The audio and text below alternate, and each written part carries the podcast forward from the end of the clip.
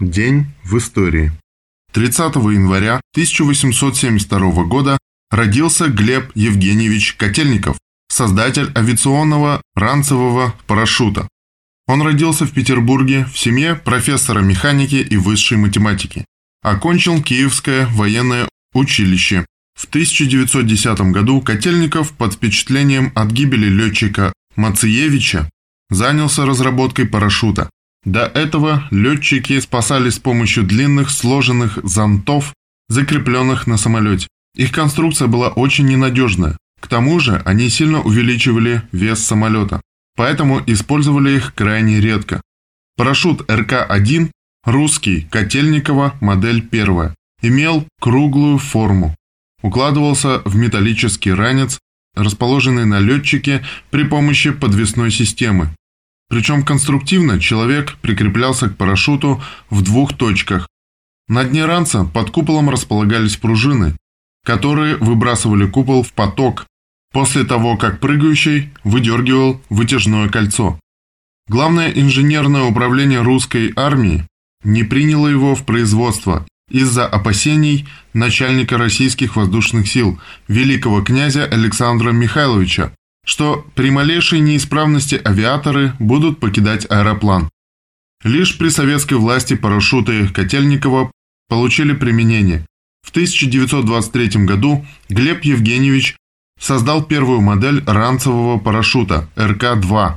Позже появилась модель парашюта РК-3 с мягким ранцем, на который 4 июля 1924 года был получен патент за номером 1607 в том числе в 1924 году Котельников изготовил грузовой парашют РК-4 с куполом диаметром 12 метров.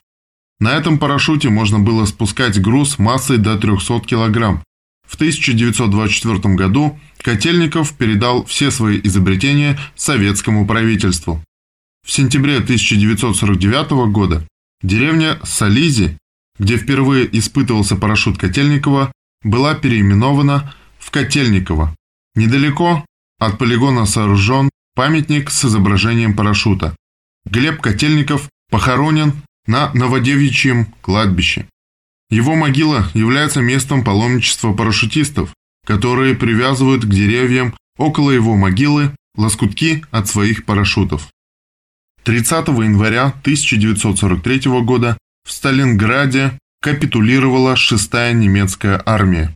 В ночь на 30 января Гитлер радировал приказ о производстве Паулюса в генерал-фельдмаршалы. Паулюс придерживался приказа не сдаваться от имени всей армии и отправлялся в плен только с личным составом своего штаба.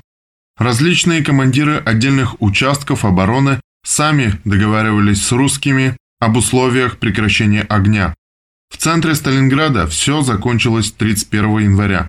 Хотя бои среди развалин не имели более никакого стратегического значения, Гитлер настаивал на этом, давая нелогичные объяснения.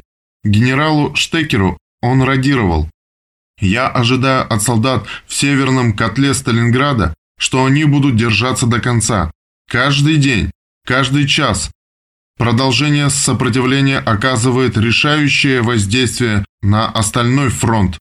В Северном котле, на тракторном и на артиллерийском заводе «Баррикады», в том месте, где летом прозвучали первые выстрелы Сталинградской битвы, опорные пункты 11-го корпуса продолжали сопротивление еще и 1 февраля. Сражение завершилось там же, где и началось. Отдельные группки сопротивляющихся немецких солдат летчики видели в степи еще в середине февраля. Сталинград был концом немецкой завоевательной кампании. Когда закончилась Сталинградская битва и остатки 6-й армии и ее командующий фельдмаршал Паулюс сдались в плен, в Германии был объявлен трехдневный траур.